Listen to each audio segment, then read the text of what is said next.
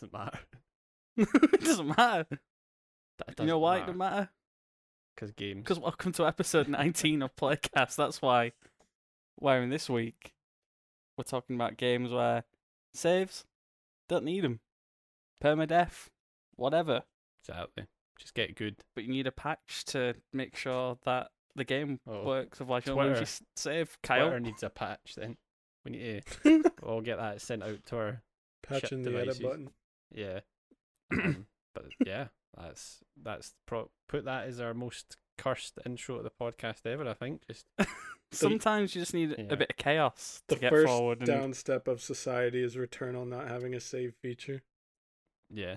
The second is. The uh, Joker comedy scene. Mario Party getting an online update multiple years later. in that disjointed chaos that you just bear witness to, yes, this episode is about roguelite and souls-like games. But before we do that, is there something you'd like to talk about, Kyle? A little game that's on the horizon. It's causing people to lose their minds. There Some people are saying that this is the era of throwing consoles out windows and burning the streets. They've said that. Um, so as as we all know, Dog's Life Two has released now. Ha ha ha. Of course, uh, Returnal released uh, at some point in the last couple of weeks, but I actually don't know when it came out. And it was actually our trader boy Aiden. After watching him in the jumping into video, it sold me on. I was like, this looks like something I could sink my teeth into. Um, we maybe talk about the game itself a bit more, but I, I, let's get out of the way. There's two big things that happened with Returnal since its launch, and you Mhm. can either think that you're either falling two sides. I think you either fall on the side of even if you've not played it or you do play it, yeah, this is fair criticisms, and the other one is just bullshit, or you're on the side of get good, and that is first of all, the game doesn't have a save feature in the traditional sense, which is really hard to explain to somebody. I was trying to explain to somebody at my work, yeah, what the game. She's like, wait, so if I go off it, I, I've basically just like deleted my save file and I've got no progress. Like, no, it's not like that because the game clearly does acknowledge that you've done a run, and it's like you know it constantly acknowledges that how many many deaths you've had, and you do have some incremental upgrades in the sense of oh you've found like more powerful weapons, you've had a character upgrade. What it doesn't save is in this fact of uh, so like Hades, the only other roguelike game I think I've played. Um, no matter what chamber you're in in Hades, I think I'm not sure about bosses, but you can just quit and save, and then you can load it back up, and you'll be in the exact same room. Uh, Returnal is just you have to play until you quit or you die, which I'm very torn about, and so is I know Aiden's very torn about it as well. Because on the one hand, it's quite refreshing to have a game that I know I need to commit uh, like hours at a time to. Where I'm like, okay, I'm going to sit down and make this a good run, and not do anything else. But on the other hand, people have lives and jobs and the world doesn't work like that. And it's this is it's been a huge debate on the on the Reddit and on Twitter. It's just you know does this game need a save feature? Um, I don't think it does any harm having one. It, it, it could literally be an option in the menu if you don't even want to have it on. It, it just needs a bonfire system like Dark Souls. I think if you die, you still go back to the start. That's fine. But if I want to go hop in another game, I should be able to do that and then come back to where I was because it's there's times that and again this is another thing I was like if it gets to ten o'clock at night, which is ten o'clock's usually Battlefront two time, you know, got to go in some You HVV. got it segmented. Jeez. Yeah, I know. It's got, I've got my whole day. It's a whole itinerary. It's on a spreadsheet. And then you know the guys are like, "Coming on Battlefront 2? and either I go, eh, "Go and give me an hour," because I think I'm having a good run here on Returnal, or I quit and just lose my save. And usually I just quit. Or what I have been doing, which is ridiculous, been planning my day around the fucking game. Like, oh, I'll play Returnal from uh, five till seven because you know it's quite a free time, and then that means I don't have to worry if it runs over. which again, part of me is like, that's cool. That's quite bold of a game to be like that. But let's be honest, it's a bit shit. It's quite shit. That's a very shit thing to do, and every game needs a save feature. Eek, because part two, patch 1.33 was released. You know, just your typical stability, blah blah blah. Um, the patch broke the game to quite. I've not actually, se- you know, I don't know if I've ever seen a, at least in recent memory, a patch that came out post launch for a single player experience that was, yeah, you can't play this game or it's going to corrupt your save. which I, I thankfully if I- went on Twitter and saw that it was doing that. But not everybody checks a developer's Twitter account before playing a game. It's not something you usually do. You know, if you're gonna boot up FIFA, you're not going to let's check what you are tweeting to make sure my PlayStation PlayStation doesn't explode this time. But basically, what the save was doing, uh, the patch was doing, was literally, I know I say it doesn't save, but this was corrupting people's entire save to just nothing. So people lost their saves, and the, the Twitter account was like, okay, just don't play the game until we fix this, which, okay, that's all well and good, but not everybody has Twitter. And uh, I'm almost done with this rant, but the, the, the weird part for me was I don't even know who it was. I think it was just a random Twitter account uh, tweeted, oh, I lost my save in the patch. That sucks. It's like 40 hours gone, but I've managed to beat the game in seven hours. Boom, which is like, that's pretty impressive. But then how smart could make the game retweet it like, out of the darkness comes a new light. I'm like, oh, please go and just like own your shit that you fucked up and don't be like, oh, wow, the, the gamers have risen up to the challenge of us trying to corrupt their saves. It's like, that shows you've got a problem with your game. Oh my god, fix it. Don't tell me to get good because it's a hard game. Just let folk have lives. It's embarrassing. Good night, everybody. I feel like over the course of Playcast, we've had like hints of the Kyle Rage come out, and now today we've got like a full like three course dinner. Yeah, this is, Rage this is why I just sit in you. VR all the time where it's safe. Don't want to come out and So- play actual games. Somebody brings up Warzone uh, balancing, and you get that little hint of Kyle's rage. I quit Warzone about six months ago. Oh my god, when I went on the other night with Sam and Aiden, I was like, oh, this is why I quit. it's horrible. So I don't know if it's just me like being unaware before the game came out. I don't know if, if you either of you two know, but was this feature of not having a save and it being very much predominantly like you have to commit time to it advertised beforehand? Were people aware of this? Not, I, I honestly don't know. All I knew about this game was that there was a house in it that looked like PT. I know I say everything looks like Mhm. PT, but it really looked like PT. But part of me feels, I mean, I should look this up, but I don't think there was, because I, I don't know if you remember in the last week, there was a lot of articles coming out that was Returnal doesn't have a save feature, as if it was Yeah. a shock to people. It wasn't something. No, I, I don't have the physical copy, but I don't know if the back of the box says like "Good luck saving, fucker." Like, "Oh. I'll buy this, but no. Um, to my, I didn't know anything about the game until I watched that jumping in video, and then Aiden, exp- I'd already known by that point you can't save. Um, Yeah. which I, honestly, from everyone I've spoke to, because I'm, I'm like, well, let me get the way. It's a great game. Like it's really, really solid. But as soon as you tell some, a lot of people are like, "Oh, is that the game you can't save in?" I'm like, "Oh yeah," like, "Oh, I'm not interested. I don't have the time for that." Which is a fair thing to say. But then if you say that on Twitter, it's like, "You are not the audience for this game. This game demands you become a professional gamer." And it's like a lot of people find this game easy as well, which is strange. I went, I've I've played it for 18 hours and I'm about halfway through. I think I've died about 40 times, and then there's people that I don't know have beat it within five deaths. It's like I just gamers, man. They're on that different shit. Gamers. It's all that Minecraft. It's it's just done things. I just wonder because obviously it was advertised at State of Play, like when the PS5 was, was coming out and whatnot a few months ago, and I I can't personally remember anything to do with that. I obviously remember them des- describing like the gameplay mechanics and mm-hmm. how it plays and the haptics and stuff like that because they were trying to push that side of the PS5. But I do not specifically remember them saying, "Oh, by the way, you can't save the game in a traditional sense." Mhm. I don't remember that. Well, no Uh, developer is ever going to be that upfront, right? Transparency in the game No. industry, Sterling. God, imagine. Um, I I guess that what I'm kind of alluding to is I'm so torn about it because I, ca- I can't lie and say that there not being a save feature is hmm quite uh it is an engaging feature of the game because it does feel like a real event playing it. Especially when you're in Yeah. and it's you can turn on a feature in the HUD that is a timer of how long you've been playing. So you can literally when you're getting to a boss, like, I've been playing this for an hour and fifteen minutes and if I fuck this up, that is gone. Whereas if it was broken up into two, like maybe forty five minute sessions, it maybe wouldn't feel quite the same. But then you know, you still have the choice if there is a save feature. It's not like the game's like, right, it's been 45 minutes, pack it in, mate.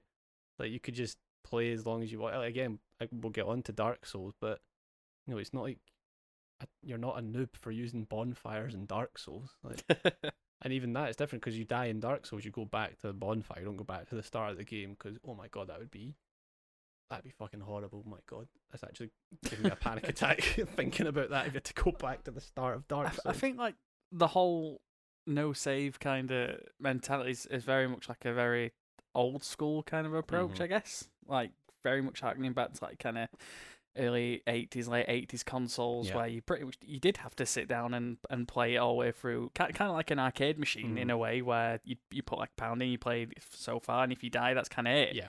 But then I was thinking as well, like I'm pretty sure like even fucking Sonic Two had a save system of some sort. yeah, it's it is it's a good way of looking at it. It is like an arcade game, Returnal, in many ways. That if that's kind of how if there is a point, I'm like, okay, I need to quit. That's just annoying. I'm just looking at it like, okay, it's an arcade game. You know, I, I, I'll go do something else. But it's hard sometimes. Despite I, I'm under the impression that, from what I've heard, when you go to do your last run before you beat the boss, that can take upwards of two and a half hours, which is like round fifty on zombies level shit. And I already know how grueling that is. And to and to know, and I, I need to stress, playing Returnal, you need to be on your A game. Can you, pause cannot- this game? Oh, you can pause it. Don't. Oh my Okay. god. You can Can pause you it. pause the well, game? That's what. Well, you never know these days. Oh, God, I know. That's true. They It's you true. Could, you couldn't pause out. zombies back in the day. Imagine they did that. Oh man, pause, pausing zombies like I need to go to the toilet, guys. Like Get a cover me while I'm in the corner. Come back and you're dead. Like, sorry, the crawler died. He turned But- into a runner. I had ray gun. Um, you can pause it. Maybe what they'll do is like, right, we've added a save feature, but we've taken the pause feature out. So sorry. uh, it's so weird. I don't know if you've seen, but the Housemarque, the developers, they recommend even when you start up the game, it explains to you like this is what Returnal is, this is what the deal is. If you would like to go do something, put it in rest mode. Uh, and it's of and and again, um, they also tweet this. Uh, don't worry if there's an update, just turn auto updates off on your console so it doesn't shut your game down. It's like, this is not like they they talk about this as if this is normal. This is not normal practice to go turn off a function of your game console to keep a save. I've I've never put it into rest mode because I've usually just played it and then died if I've had to go do something. But I know people again have been on a run, put it on rest mode, and updates came out that they didn't know about, and they've lost. I do their run. think the attitude is kind of odd because I've seen people on like Twitter saying, "Oh, it's so fucking metal that like if you get an update, you got to start again." It's like that's not metal. you just sat there for two hours. poor design. What's metal about this? Poor design is fucking epic. Um, yeah. I, I guess it speaks to the genre though, because like whether it is roguelite or souls like there's this weird appeal in difficulty Mhm. and what that actually like means for players and there's always going to be this argument of like skill versus difficulty whether there needs to be an actual kind of set difficulty bar in the game or whether it's just a case of like as we've spoke about like at the beginning of the episode oh just get good bro just get good but personally i don't subscribe to that Mhm. mentality of like just get good like i play games to enjoy them and yeah it's nice to have a challenge Mhm. but I shouldn't feel like I'm being excluded like from the conversation if you get me, Yeah. just because of how hard something is. And I know Sterling, you've had a little bit of uh, experience on the social media in regards to That was fun. difficulty in games, and we won't get too much into it. But I know you've had a bit of conversation about that. Um, I guess Stan, I just want to know kind of like your opinion on on the genre. I know you haven't played Returnal, but I guess like you've got some examples you were speaking about the other day. I just kind of want to pick your brain on what you think like the appeal is in these kind of games. Well, I, I think, first of all, to what you said, that the whole get good argument is just so stupid. Like, it's so simplistic and, like, counterintuitive to, like, let's say, because I know nothing about Returnal, and I go to Mhm. Kyle and I'm like, yo, I like this game, I'm having fun, but, like, it's really hard, and I feel like it, it's kind of not respecting my time. Like, how do I get better? And he's like, to get good, loser. And it's like, dude what the fuck like i'm i'm just trying to have fun like you don't have to gatekeep this game because uh you don't think i have the the barrier of entry like the skill level to get over that like Mhm. it, it it's such a dumb mentality i really really dislike it especially you know the the saying pretty much came from like dark souls right it's like synonymous with the dark souls series like oh why is this so hard just get good Shut the fuck up. I hate it. I hate it so it- much. It's weird because Returnal as well. I've been dabbling. Like, it is a very difficult game and it requires you to really be, like I said, on your A game. But on the one hand, I think a lot of the difficulty does come from endurance and how willing you are to sit and so sure. Because I know like you can, many people can play games for hours on end, but just I know me personally, my brain, I'm always hopping between games. I'm like I can, I'll be on a game for like an hour, and my game's like okay, I'm gonna go watch something. Maybe I've got ADHD, who knows? But it's just so there are times I'm like, oh, I feel like I am good at this game. And then there are times like I'm my skills getting worse because you know I've been playing it for so long. Mhm. Uh, Even as well as like, oh, you know, I've like I've got something coming up later in the day. It's like okay, I know, I'm getting distracted thinking about you know I need to decide if I'm gonna just give up. And I think as well, you're when you're playing it, part of you is like, okay, I'm not gonna put my my effort into this because I know I'm running out of time to play it. It's just a very strange situation as well for a game that has already got the hurdle of being seventy pound to get over, and it's so so that's already not you know it's pretty it's a big hurdle that I said I wasn't gonna go for, and here we are. But to have that, and then you know, because I think the fact I think Jake Baldino he put it really well, saying you if you're gonna get this game, you need to know hundred percent what it is. I think if this is, I couldn't imagine this being a game that just your average gamer walks into a, a, a shop and picks it up. I think that would be a very quite If you can pick it up, it's sold out everywhere. yeah, no, that pff, everything's sold out. I did not. At least I'm- you guys have yeah. PS5s for God's sake. oh, the load, the load times are. I'll give it that. As much as you die, it loads in about two seconds. So, same Resident Evil 8. Oh, load times, man. Mm, mm, mwah. I think Resident Evil 8 has the best load times, even better than Returnal. So, Man, you There know you it's go. fun. It's still got those nice uh, load times, but the elevator rides in Resident Evil are so fucking long. like I counted it once, and like one time you get on the elevator, and it takes almost sixty seconds to get to the bottom, which doesn't sound like a lot, but that's you know you just kind of sit there and do nothing while you're just like elevator music downwards. I'd be curious if that's. I didn't notice on the PS5. I wonder if that is a hidden loading screen on the. Because obviously it's a big. It's quite an open world. Yeah. but as a whole different oh god that's a whole another podcast but yeah in returnal i will say the loading times it has these very cool like stargates and it's i don't think it's quite as instant it's not quite as instantaneous know the ratchet and clank trailer we've seen it literally is just it happens when they go between worlds it's almost there it is like a white flash and you're there but it's returnal is a very good example of the ps5 hardware so it's a very torn in it i think it is a really fantastic game but it's just it. I I want a save feature. Just fucking add it in. Like they're just. I, I mean, I don't know how hard that is to implement. You know, like that could be a huge redesign of the game. Uh, part of me doesn't think it is because there is rooms in the game that could very very easily work as checkpoint rooms that you just save at. Like think of like Spyro the Dragon. You know, when you get a dragon or an egg, and It Zoe. all goes back to It always comes back to Spyro, and then Chunky Zoe shows Spyro. up. yeah, except thick boy Spyro, And then Zoe, the fairy's like, happening. Do you want to save? And I'm like, you know what? I fucking will save, mate. And then you go and you go off and live your life and look after your kids. But look, if you're listening to this and you're not sure about Returnal, I'll, I'll put it to you straight. I've said this to many of the Jump Cut team. If you've got family, you're gonna have to pick between Returnal and your family, and that's as simple as it is. Look, you've just got to, you got to deal with it. All right, and I'm, Just deal I'm with it. picking Returnal. I- I do think like not just Returnal, but the kind of roguelike genre seen in a way like a big kind of mainstream resurgence as of late because you've had this, and then you've had Hades as well, which did like incredibly well um last year. Um, and I've I've always like kind of seen the genre before like now to be mainly comprised of like I don't know if it's ignorant to say, but mainly independent games and, and smaller games.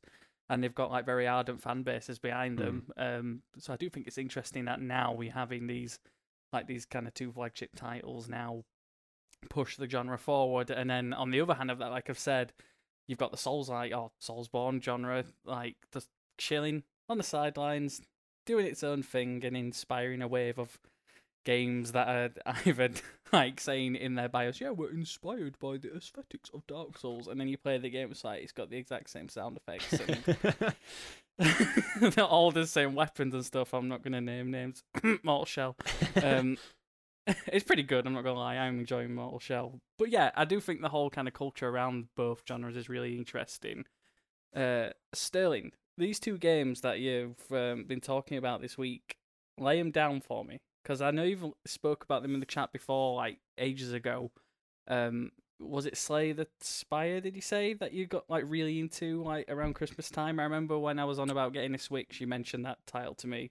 Yeah, I, a friend came over and showed it to me like quite a while ago, and I'd heard a lot about it from uh, a writer at IGN, and I was like, "Yeah, come come over, like show it to me," and we played it all night, and then afterwards, I liked it so much I bought it as soon as he left, like on my Switch. And what Slay the Spire is is it's a like roguelite and uh you have to ascend like throughout procedurally generated dungeons and you battle by having a deck of cards and you know you can attack for 5 or defend for 5 with like each card Yeah. and it's it's all incredibly random and the the enemies are random and and uh, the rooms you go through but that that's the aspect of this genre that I like is just the complete randomness because I've beaten Slay the Spire and I still go back to it every now and then and just get like completely hooked for a couple days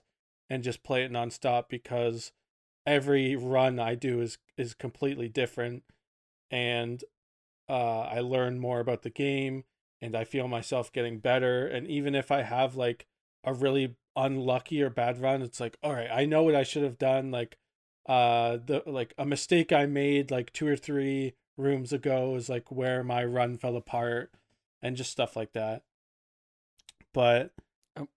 sorry go ahead No, I was just gonna say, um, the other game as well. Um, is that similar to Slay the Spire? Is it completely different? Because I know there's another game that you're really tapping on as well. yeah the other one is enter the gungeon and enter the gungeon is like uh That's such a fucking metal title.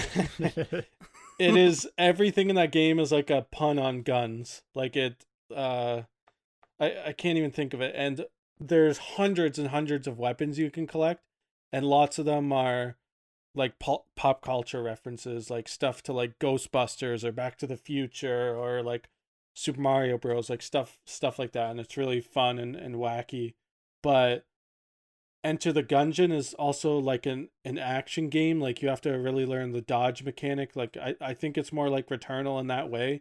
If it's not, forgive me because I've never played Returnal. There is But- a lot of dodging in Returnal. Yeah, you, you have to like learn the mechanics and really how to move around and and how to deal with enemies, but it still has that randomness like Slay the Spire that you're gonna get uh different support items every run. You're gonna get different weapons. You can play as different characters and they do different things. Like and uh Enter the Gungeon is even co-op. You can play it with two people at the same time and it's still like just as hard and you have to then divide your resources amongst the both of you and it's it, two games that I had I'd known nothing about and then the second I saw them and played them I was like I'm instantly instantly hooked and like got very obsessed with both of them. I Enter could the not Gungeon was free. Um, just Yeah. well, last month as well with the stay at home. So people listening, you might actually own it. it I I could not recommend it enough. Even it, it is like the Souls like genre where it'll probably be pretty difficult at first. But if you kind of like the gameplay loop, you you just got to stick with it and um you know, watch some videos, some guides on it and and try to really learn about the world and how it works. It both games have like this this deep like hidden lore to them and it can be pretty fun to get engrossed by it. I think um well that's one of the strange things with Returnal that took me off guard. So I've only like I've played um so Hades is the main one I think to but I've also played games like um Moonlighter, which is like a shopping like, yeah, so yeah, that's like a I love that roguelike, Yeah, game. which is a really good game where you have to like it's a roguelike but then you have to sell the items, then you use your money to make you better. But again, I don't know if this is it. You, you probably keep me right if this is experience with the games you've played, but at least with Hades, uh, I, I, at the start it is a struggle and you feel like you're I'd never get anywhere. But Hades, you're constantly getting better, not only skill wise, but you're upgrading your character. You're putting, you know, you're getting better weaponry. You're getting more powerful weapons. You're getting more health. Returnal's not really like that. you which for the first eight hours I was like I don't although I was really enjoying it I was like I feel like I'm never going to make progress in this because I was getting better as a player but your character isn't you're not there's no really uh, there's not really upgrades for your character which is was really strange to me and I think will be quite jarring for folk because it's not like even if you sh- you're shit for hours on end by proxy you're going to be getting better because the game's throwing you a bone and giving you like currency to upgrade there's not really anything like that in Returnal at least to my understanding.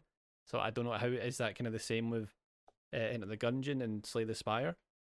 It's um Slay the Spire is is not like your characters don't get any better. It's just you get better by experimenting with your cards and Okay. the support items you get. Like you'll you might get two different things on different runs and you're like, "Oh, these are really good." But then the time you get them together, it's like, "Holy shit, this is amazing." Like I'm unstoppable and and um and again because of the randomness like something that can like that can always happen like i've been playing slay the spire for well over a year and i still haven't unco- Mhm. uncovered like every card or or support item in it enter the gungeon uh is kind of like that because when you're exploring the gungeon you can find these characters who appear in the hub world and you can't really do anything with them in the hub world, but as soon as you rescue them, then they start appearing throughout your runs to like uh sell you certain items, do certain things for you, like stuff like that. Uh so it the game gets a bit easier and, and it just gives you more tools to work with. Like you can you also find a bunch of new guns and stuff the more you play and even though that adds even like less of it like you can't go into a run being like oh i hope i find this one gun because there's like one in 500 chance that that's going to happen like you you can't plan for runs like you kind of can and slay the spire it it's almost complete randomness you just kind of work with what you got but you're you're not really upgrading in either game in any sense Okay. I like um what we said a bit earlier, Sterling, about the game kind of inviting you into the kind of lore of the world, and I feel like that's kind of prevalent in a lot of these games in in either genre. I, I'm guessing you, Kyler, you've been kind of getting pieces of what the actual narrative is Mhm. as you've been exploring and um, obviously beating the bosses and whatnot. Um, I don't know how intricate that is. Um, do you actually get like a lot told to you, or is it very much you've got to just analyze the world around you and piece it together? Uh, I'd say a bit of both. I, that one of the, the narrative in Returnal, I actually think I'll, I, I'm not sure what you would personally think of the game. I think you'd really enjoy the narrative. Um, it's very mysterious. Um, it's given me the world is very alien-like and I'll be honest, really Prometheus-like, which people might take or leave. Um, actually, I, I really like Prometheus, which is something I didn't, you wouldn't really catch me saying. But um, basically the way the story works in Returnal, um, which is different from other roguelikes I guess I've played, um, like in Hades, basically every time you die, it gives you a bit more of the story, um, to an Right. extent. In Returnal, it's usually when you've beat a boss. Um, so like that house, if you remember from the trailer, um, uh, uh, near the start of the game, I think I don't know if it's when you beat the first boss, you get given a key, and that key unlocks the house, and you get the first kind of house sequence. You beat the second boss, the house is open again, um, and you can go and you, you walk past the house quite a lot, but it's only when the lights on you can go inside it, and it gives you a bit of context to who the character is, who Selene is. Um, outside of that, there's some audio logs you find from your kind of past self who's failed in the cycle, which adds to the story a bit, which is really interesting. But there's also, I don't want to get, I don't want to spoil it or anything, but there was a point in the game where there was a some a, a more cutscene heavy section. It wasn't a huge, you know, it wasn't Metal Gear Solid Four or anything. It was still quite a brief cutscene, but um, it's kind of I think I've hit the midpoint in the game, and it was a really good moment that's made me really want to keep playing. Which could have been a point where it's like, okay, I'm halfway through, I'm still got a long way to go, but it to, it's really taken directions I didn't, I still don't really know where the narrative's going to go, and I hope it does nail the landing. Otherwise, it might be a bit disappointing. Um, so, uh, so I, I am interested because, as well, Housemarque. I'm not super familiar with their work, but obviously this is a huge AAA, like you know, genre defining game that's really you know Sony are really pushing. It's got a lot of money behind it, and it is very. There seems to be a lot riding on the story that I, I, I, I, don't want to spoil it. I, I, it is very interesting where it's going, and I hope it just it nails the landing. But I think it's a good way of doing it. I think there maybe could be. It's difficult with roguelikes, which you're kind of getting that because one player might die once every hour, another player might die once every five minutes, but you can't give them the same amount of story, or that would be weird. You know, like if if you give somebody story every time they die, if that person who's not dying, are they just not getting the story? So I, that, that's something I'm curious. Like, I don't know how that works in Hades. If you're just really good at it and you don't die once, do you just get to the end and it's like, oh, I, don't- I don't understand what any of these characters are? So it, it's a tricky thing. I, I imagine it is a very difficult thing to implement into roguelikes. Yeah, I mean, like the, example that comes to mind for me is is the first Dark Souls game. 'cause that's where really I got kind of my introduction to this kind of whole genre, and I owe a lot of that to my friends at the time, um, Ryan and Drew and Danny. If you're listening, kudos, my friends.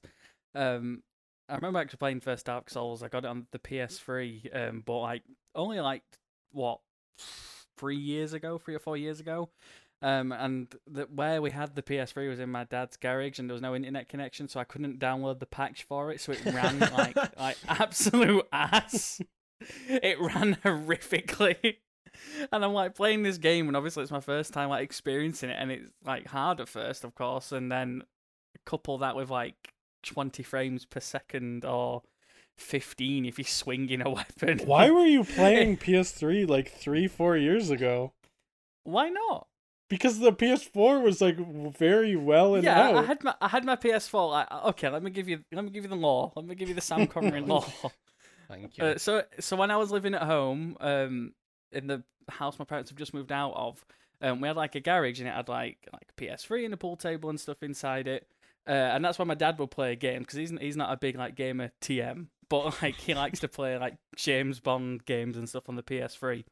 So um, I went to a car boot sale. I bought Dark Souls because it was three pound. It's the special edition as well with the art book, which I thought was like crazy. Um, anyway, fast forward, they come round to play the game, and obviously because it's in there and there's no internet connection because it's outside and away from the house. That's that's the whole reason. It just ran horrifically. Is this like Shaun of the Dead where you had the shed in the backyard to play? Kind of, yeah, okay. yeah. Because like, because um, in the living room, obviously that's where my parents would like watch TV and stuff in the evening, and I don't think my mum would be like, oh, you can't just sit and play James Bond like all evening. So he'd go into the garage and like play a bit of James Bond for a few hours. He never played Dark Souls. I, I remember actually I bought him Red Dead Redemption, the first one. So thought, oh, he might get a kick out of this. It's like cowboys and stuff. And he came back to me and goes, "Oh, it's fucking boring. This just ride round on an horse for an hour. Like, where's all shooting and stuff?" I guess, "What do you mean?" Because "Well, the missions. It's just riding around on a horse." Because "Yeah, you can do that if you want to, but there's actual missions." And he he couldn't grasp the concept that you have to go do missions in an open world game. so to so to my dad, uh, Red Dead Redemption is just riding around on an horse, which it is, but yeah. there's more to that. To an extent. Don't even get me started on getting him to play LA Noire. That were a whole different fucking story. But yeah, long story short, Dark Souls got my introduction to that there, and yeah, the way the story's told in in that game's kind of interesting because it, it doesn't really have many cutscenes, and if there is, it's mainly just to show you a, a massive boss that's about to tear you a new one in the game. Um, and all the laws kind of told about the different characters and people that you meet, and I really got like into that, and I played through the first one now like two and a half times. Yeah, I'm a, I'm a pro gamer. I do it two and a half Couldn't finish it the Yeah. third time though.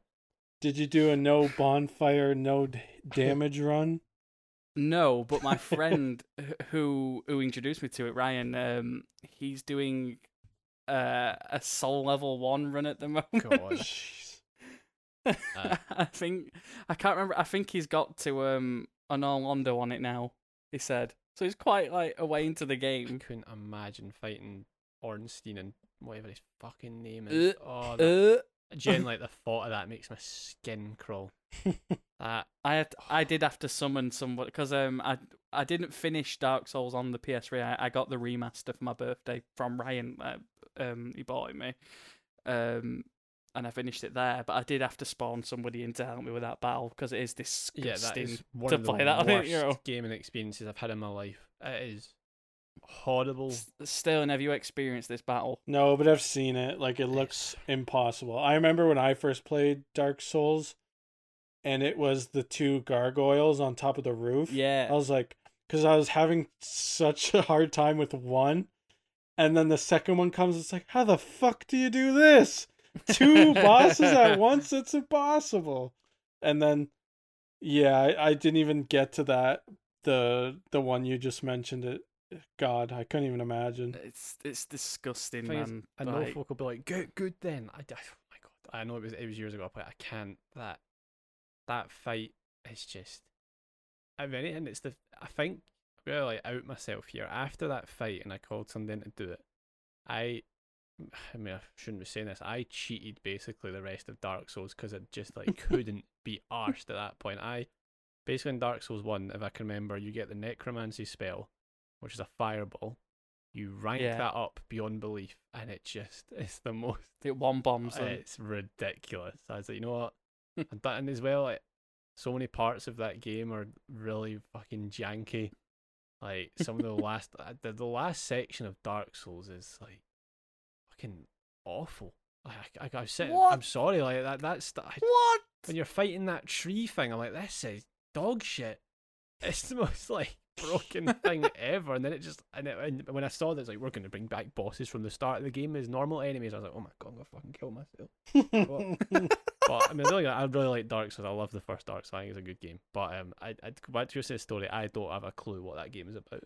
I don't have a clue what anything happened. I was like, I'm fighting the big hench guy at the end. Looks like absolute swole. It looks like yeah, like Kylo Ren and Last Jedi.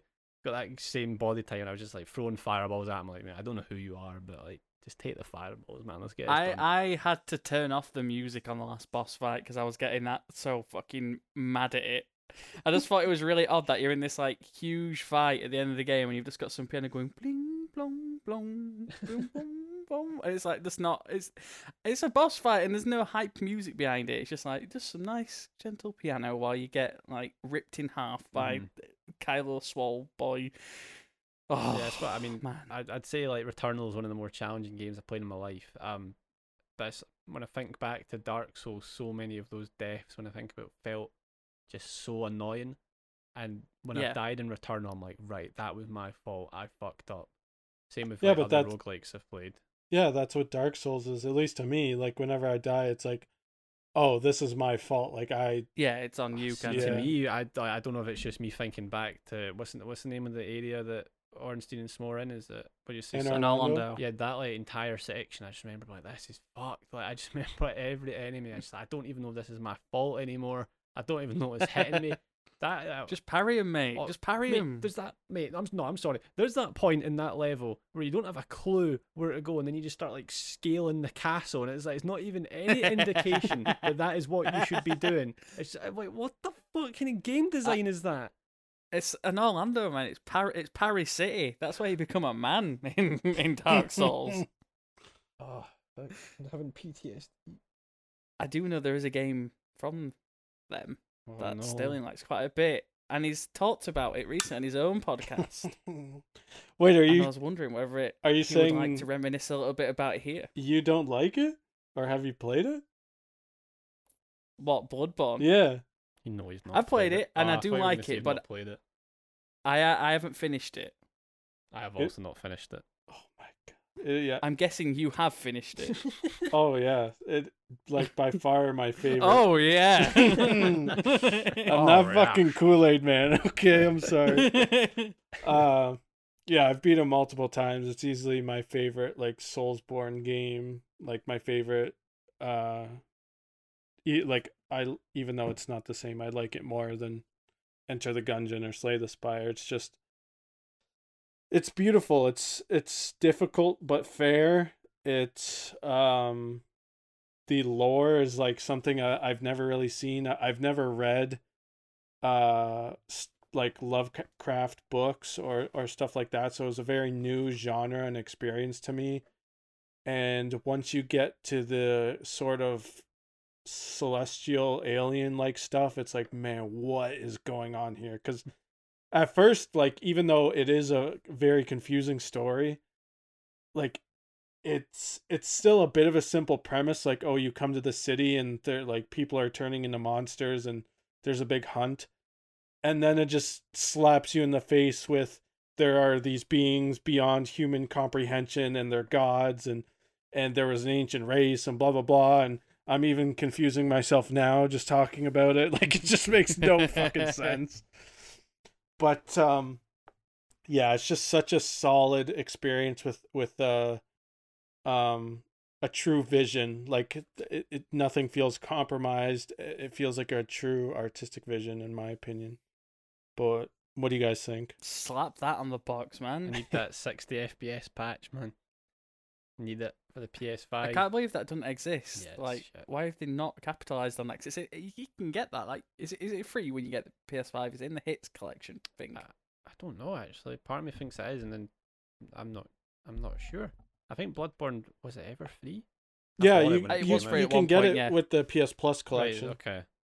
So yeah, you'd think That's that'd be pretty one of the ones they're like, can you give us a? I think it's been proven that it is possible of hitting 60 FPS. It just needs some tweaks Mhm. to keep balancing and stuff. I, I I do. I remember I did enjoy Bloodborne a lot. It felt a lot tighter than Dark Souls to me, and a lot fairer. Uh, mainly, I mean, I really like again. Like, I'm not just ragged on it. I think the level design in Dark Souls is really fun and exciting. I love how it's all intertwined and you end up doing loops and stuff. But Bloodborne felt just a lot more held together.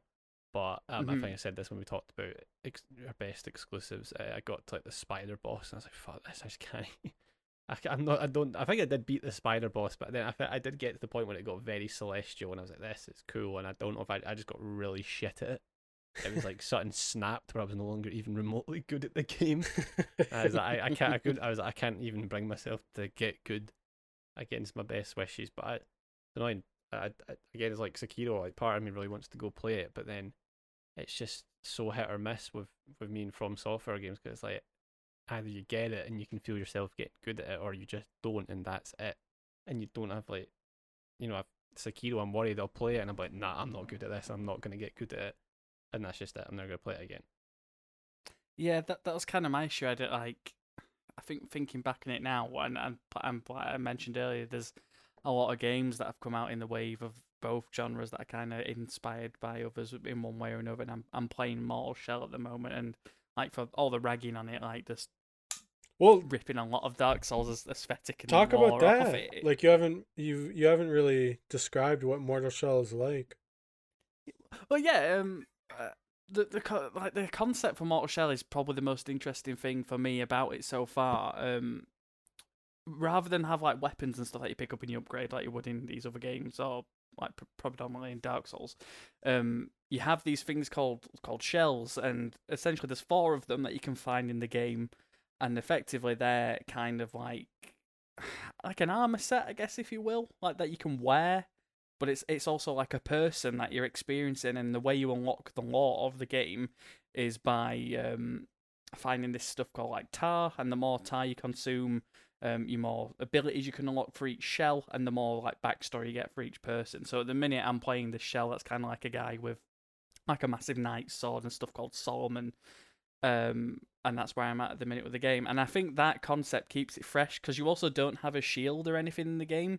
It's got a mechanic called Harden, where if you hold L2 down, you turn yourself into stone to deflect like incoming damage and stuff, and you can use that in a way to kind of fool your enemies, I guess, like when you're doing strikes. And you do have a parry system, but it's different in Dark Souls. Um, obviously in Dark Souls you just you can just press it at, at any time you want. Obviously you've got to time it so it works, but in this you actually have to charge it with damage. So like the more people you kill, you charge it up, and then you can use the parry ability to obviously deflect a a, sh- um, a shot and then riposte in to counter it.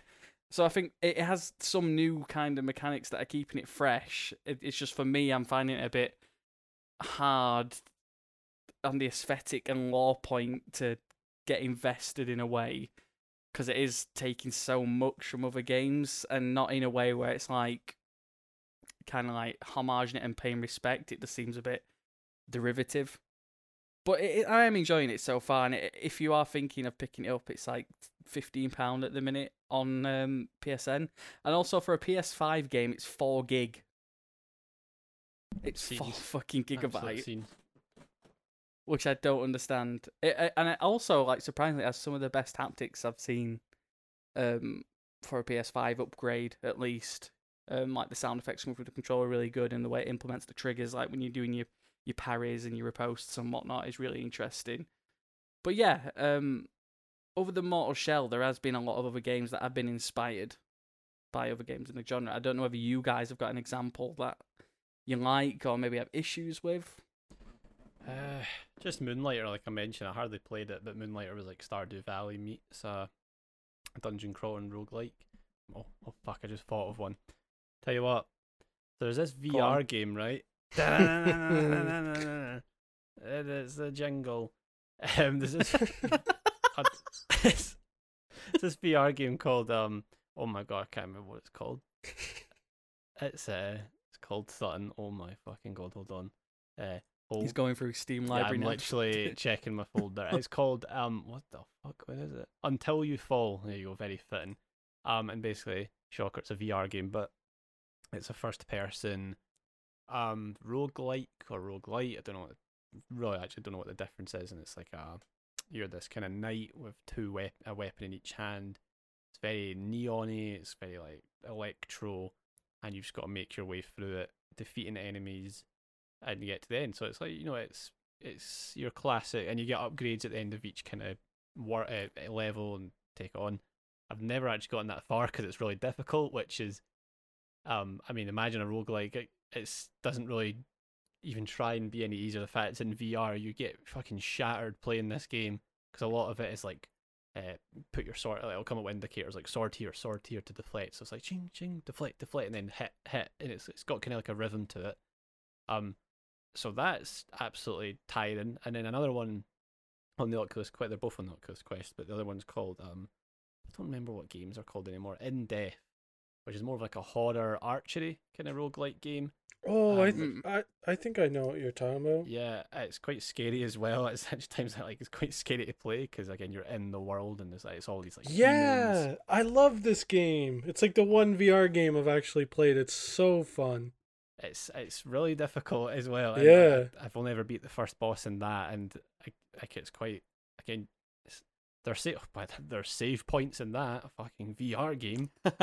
actually, separate, but it's like again, it's, it's a lot. It's a bow and arrow game exclusively. So like you again, depending on how tired your arms get, you've really got to be. Which again, it's a different experience in VR having to be in your A game with a bow and arrow for an hour at a time if you're gonna do well. But it's it's, it's interesting because not ma- not every genre can make the jump to VR. No, I don't see FIFA coming anytime soon, but it seems like roguelikes are one that do quite well. I don't know if a Soulsborne game would. That might be, you know, pushing it. Who knows? Maybe there is one out there, but I would like to see. God, yeah, oh my God, they come out Elden Ring exclusive to the Oculus Quest. Boom. Exclusive Nintendo Switch. Labo. oh my God, scenes. But uh, Where's Yeah. where's the FIFA roguelike game, man? This like procedurally generated pictures that you keep running down. Got to tackle different players, Can pick up different items who- along the way. who's, who's the boss? Is like Fat Uh, Ronaldo. the boss is is the um, the Super League. just That's the bo- just these businessmen in suits. Just at Old Trafford, they're like, "Come on, you nuns!" You have to shout Pass it. the fucking ball. Pass the fucking ball. Final boss is you have to live out that um Wayne Rooney's next striker TV show that was on like 15 years ago. You're just in that. It's just Wayne Rooney like, all right, I'm looking for, looking for our next. Uh, What am I doing? I'm so sorry. Go on, continue with that Uh, accent, Kyle. Uh, is that how he talks? Oh, I- I alright, don't know, mate. Wayne, Wayne Rooney. What's that? No fucking clue what's going on here. Bring us back on topic, right? Controversial debate point to you both. Should Oh. Soulsborne games have difficulty options? Yes, absolutely. Ooh. Mate, you have just enraged the entire R gaming Reddit. You know what? I don't. I don't know if I if, if I agree. Shit. Ah, initially, when I started playing Dark Souls and stuff, I thought like it probably could do with a difficulty thing, but I don't know if it's just because I've I've played through the game and obviously like had a really good I've had personally had a really good experience with it. I, it, I might I might be kind of biased on it because there is that kind of element where the more you play it, the more you get out of it, and the more you kind of learn about the intricacies of of defeating the bosses and their kind of like animation patterns, so you can plan when to hit them and stuff like that. So there is that kind of element to it. So I don't know. I don't know if having a difficulty setting takes away from that. Uh, I don't know uh, that, and that might be something you're both gonna like travel through my laptop now and choke me to death for.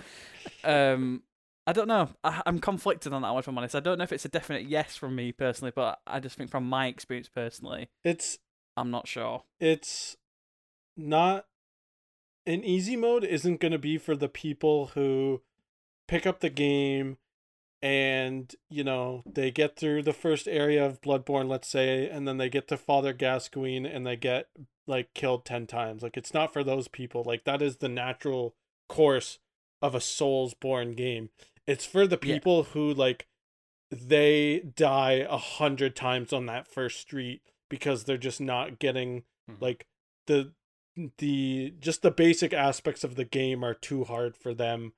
And like Kyle said it's these people don't have time to dedicate that like amount of of their free like time to Yeah. learning that game.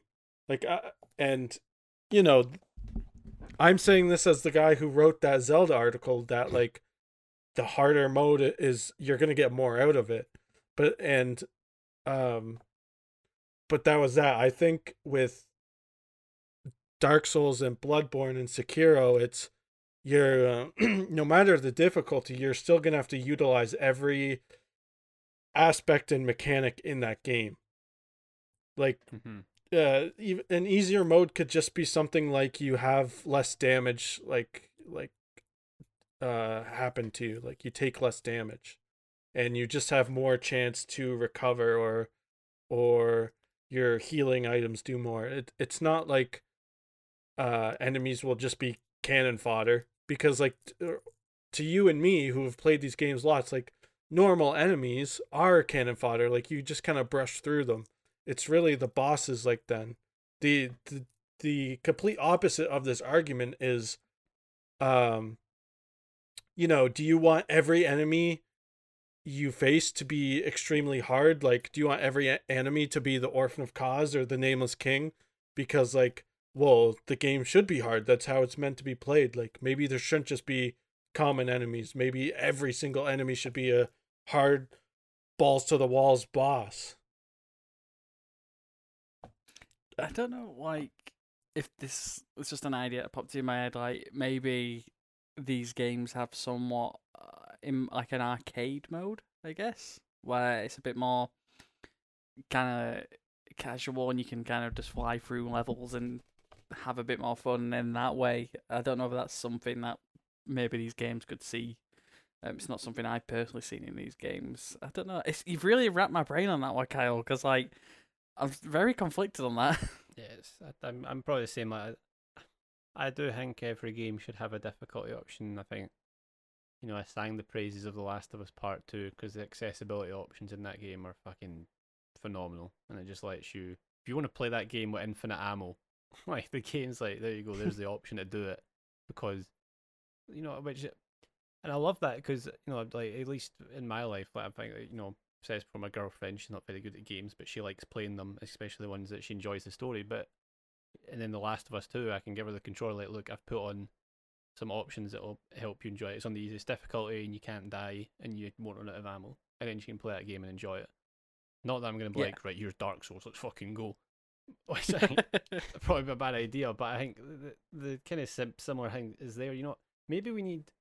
Remember in Metal Gear Solid Five, when if you were doing shit, it was like, "Do you want a chicken hat?" And it was like, it just called you like a coward. And it was like, but now we'll make it easier for you. I don't know if we want that because that's just like, you know, antagonizing players for not being uh, as skilled at the game. But it's ju- it's never gonna happen. I think the the moment that an easy mode gets added to a Dark Souls game, the internet just fucking, fucking criticism just collapses in, in itself as a void of endless negativity of people arguing. But it's like at the end of the day, I don't understand really. It's the same with Returnal. It's like I enjoy this challenge and I'm glad that I'm being forced in some ways to play it on this difficulty. Um, because maybe if I picked up an e, it is tough because I think it is such a tough situation because you know like, if a game like Returnal had an easy mode, and a reviewer plays it, for example, and it's like, oh, I didn't think the game was that good. It was pretty, it was all right. But then a part of the charm of Returnal comes from same with Dark Souls. Like part of the appeal is how difficult it is, and that the joy you get from beating the challenges. So it, it's you know it's such a tough situation. 'Cause again, like this the article Sterling wrote, which was won't get into, but my god, needlessly interpreted wrong. You know, like we've seen articles about Resident Evil Eight, and it's like Resident Evil Eight, play it on the hardest difficulty. That's the best way to play it. It's like it's just like a thing people say. You know, it's not like what the fuck? What do you mean? Stop telling me off for playing it on easy. Like, no, play it whatever fucking difficult you want. It's just like, yeah, the, the, the argument isn't like Dark Souls and Bloodborne need an easier mode. It's just give more options. Like have a harder mode too. Like just have more options for people to play. Like cuz it's even like going back to uh, we all have old games from our childhood that we play now and it's like I've done this hu- like a hundred times. It's not challenging. I've seen everything. Uh and it's like man I, just wish this game would give me a little bit more and like eventually dark souls gets like that like you've played through it so many times where it really isn't a challenge like just more options so that more people can play it Mhm. and more people can enjoy it in whatever way they say they see fit and Yeah. if you're going to write a review on a game like this just disclose what difficulty you're playing on Mm. and you know, if uh if you're playing Resident Evil 8 and you say, "Oh, I'm playing on easy," and then a paragraph later you're like, "This game has no challenge." It's like, Yeah. Well, That's, yeah, that's a good point actually. That's this, you know, disclosing that. 'Cause I remember Resident Evil Seven, the Madhouse difficulty in that game, which is like the uber hard difficulty, is has moments that aren't even in the original difficulty. Like enemies are placed in different uh, places. Um, all the items are moved. I think there's literally moments that I don't know if this happens in normal difficulty, but in Madhouse at least, Ethan gets his leg cut off, and that never happened to me. I've once playing. never I've never seen that un- literally until today. I was There you 'cause go. I'm writing an article about like all of Ethan's injuries and I saw that video and I was like I don't remember his hand or his leg getting cut off cuz he literally plops it back on and it Yeah, just that- like he just stands on it again. I think that's just in Madhouse difficulty then in that case. See, there's something I've seen from from Village, and I'm just gonna throw a spoiler warning out there to people listening to podcasts. You've got like five seconds, five, four, three, two, one. Um, I saw a bit where Ethan is going down some lift or something in the castle, and he gets his fucking hand lopped And he just plops it and then back. puts it back on. that's in the that's in the new jumping into video plug. He Like, uses get the Ian's gamer reaction. juice. You get A- Aiden's I- live reaction to that moment. I, I go like, "Oh, you like this?" And he's like, "What?" but but it fucking. I don't get it. There's like, there's a just, lore He's just had his hand cut off. there's a lore story reason that that happens that you don't find out until like the last 10 minutes of the game. Oh my! Oh, so they actually, because I said that in the video, I was like, I don't know if this is ever. Yeah, there's me- a to there Oh, there's a very sp- specific reason that Ethan can take so much damage. Oh, And really just plop I his really hand back on. I really hope it's not what I think. It. He's not a, he's the- not like a the- I've seen vampire. that if that's what promo image that came out the other day where it's like, this is what Ethan looks like, and his hands just got staples Mate, in it to look- keep it. Looks like me with my glasses off. Uh, I, I don't want to say it in case I'm right. So don't. Okay. I really hope I'm wrong. Please don't tell me. But like, So I- you my- can you can type it in like chat if you want, and I'll just say yes or no. No, but yeah, then I don't. we'll keep it away from the no, no, viewers. okay, I won't say the it 'cause Viewers, I am I've almost finished it. I'll tell you in the future if I was right. Uh, my friend told me I was like, "Oh, if that happens, that's fucking stupid." So I'll tell. I'll, I'll probably finish it tonight and tell you how disgusted I am at the review. But I could be wrong. Uh, I'm glad this this was brought up on the podcast because it's been on my mind for the past few days. Like, 'cause obviously, I, I- like we spoke about on the Resident Evil episode, um, my kind of experience with that and how I'm not that down on the lore and everything. And then when I saw that gameplay, like, what? I thought you were just playing as a normal dude. Why is he just like got his hand lopped off, put it back on, and put like some sprite on it, and now it works again? Like, what the fuck? It's the healing power of Sprite, man. no, Sugar 'cause free. that happens in like Resident Evil 7 too. Like he gets his hand cut off by a chainsaw and they just like staple it back on and it works and then he gets his leg cut off and just That's not how limbs.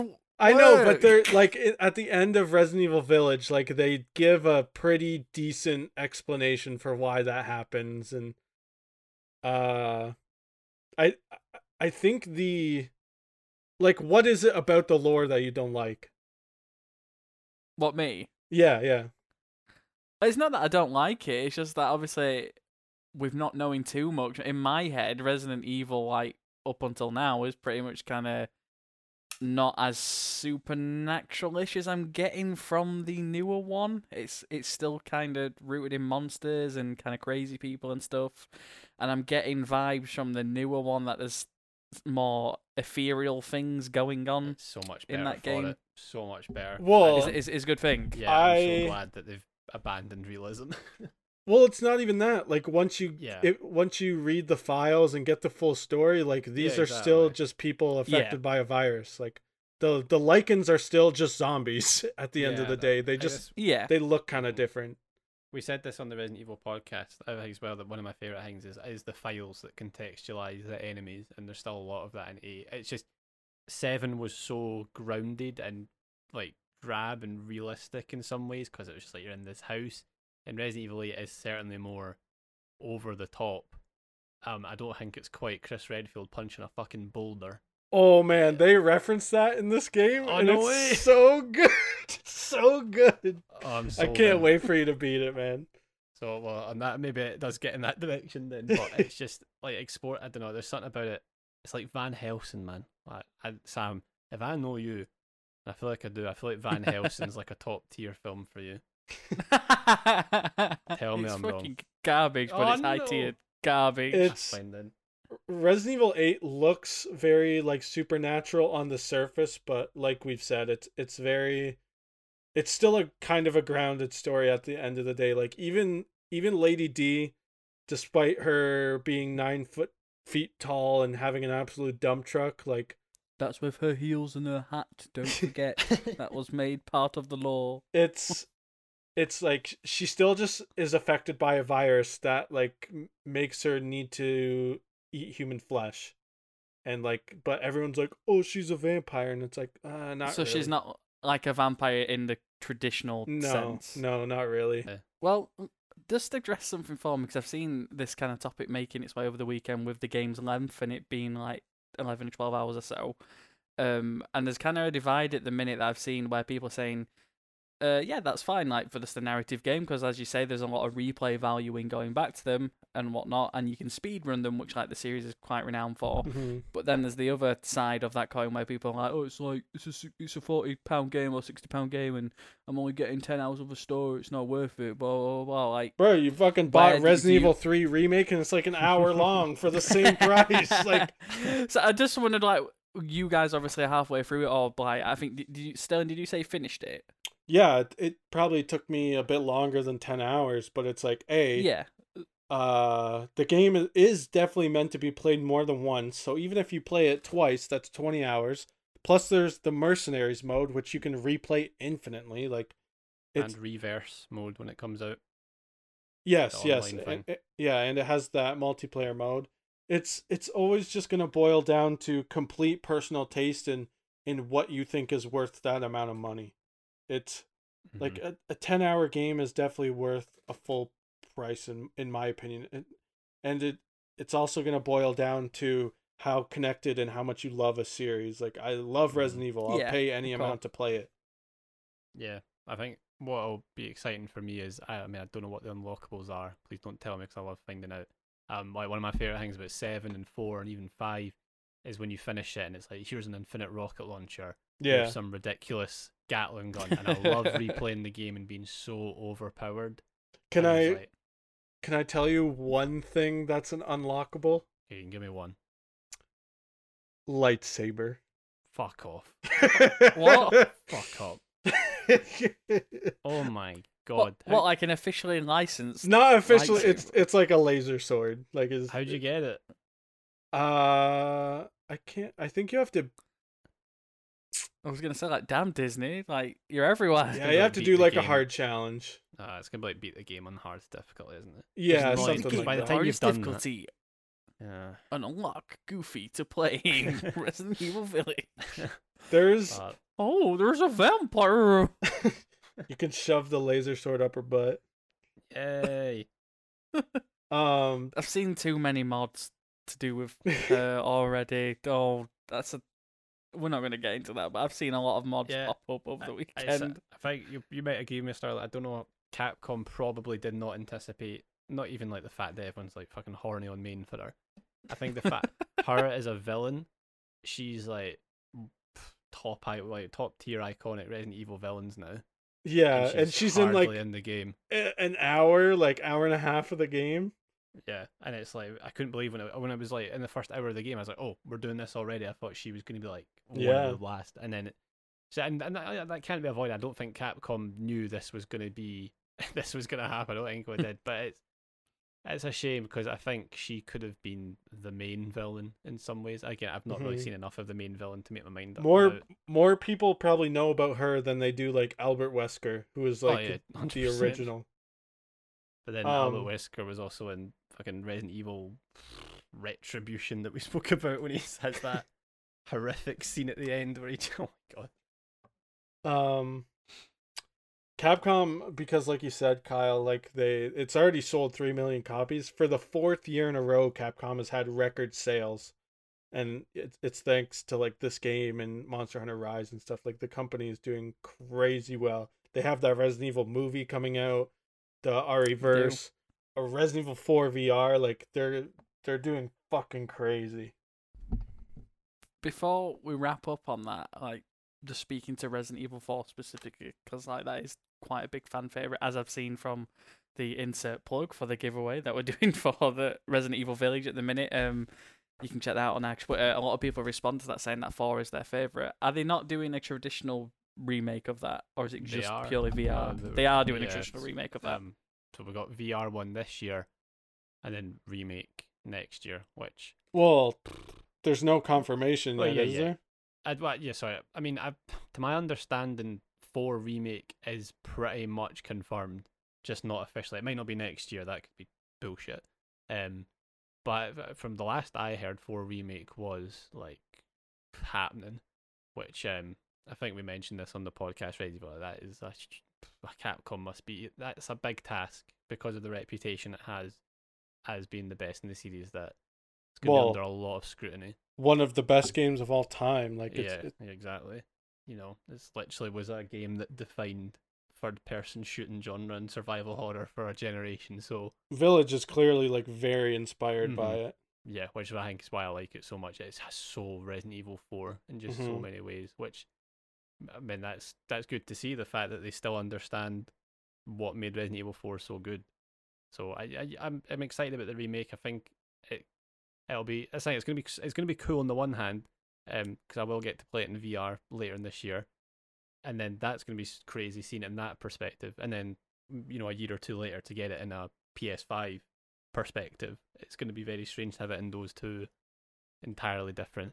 I mean, that's the thing, playing it in VR, although I'm really excited. Like, that fucking, when I get to that regenerator, oh my god. There's no way that's going to be, that's going to be top most frightening moments of all time. So I'll be sure to record it.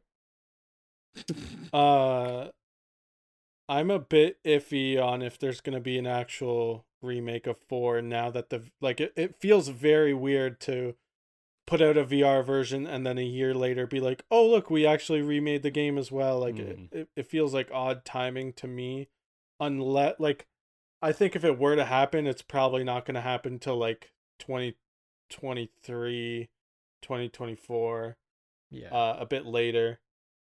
But one last thing I'll say about Village to you, Kyle, is that I, I'm not gonna give like any spoilers for the ending, but there's something I like I need to tell you about because you can very much miss it. Uh, Mhm. there's a post credit scene at the end, okay. and uh, the scene involves like a car driving down a long road.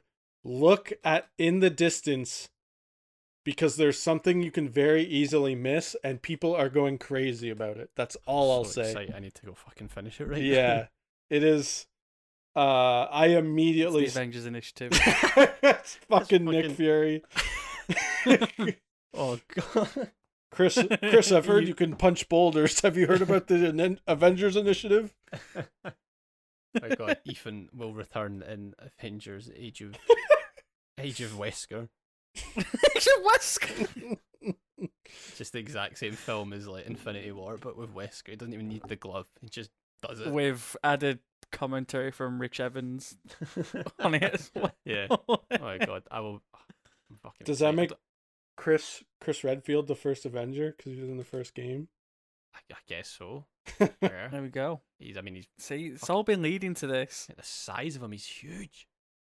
Fucking massive. He was just like a, a guy in seven. Now he's an absolute monster.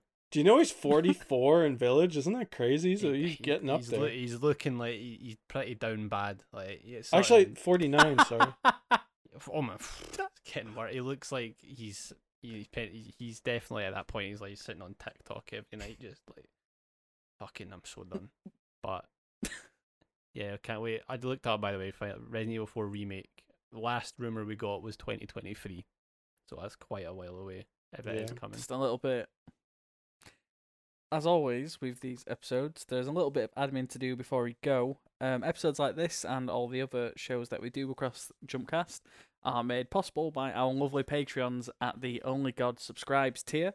Uh, I'd like to thank Chris Wilson, Enon Films, Zoe Baines, Dow Griffiths, Sam Luck, Ola Smith, Peter Hodgkins, Andy Meakin, Fabiana Rosas, Hamish Calvert, Martin Richmond, Manuel Bento, Robert Denny, and our newest subscriber, Javier Lauren.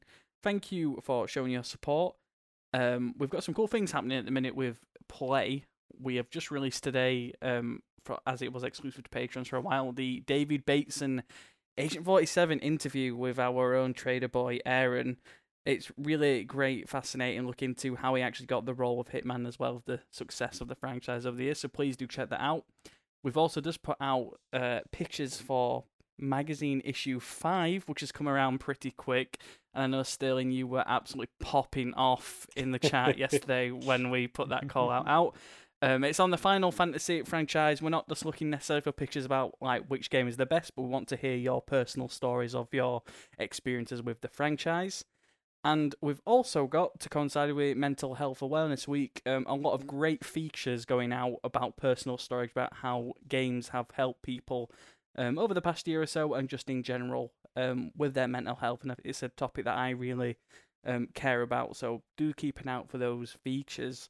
Um, guys, is there anything you'd like to shout out before we go? Go ahead, Kyle.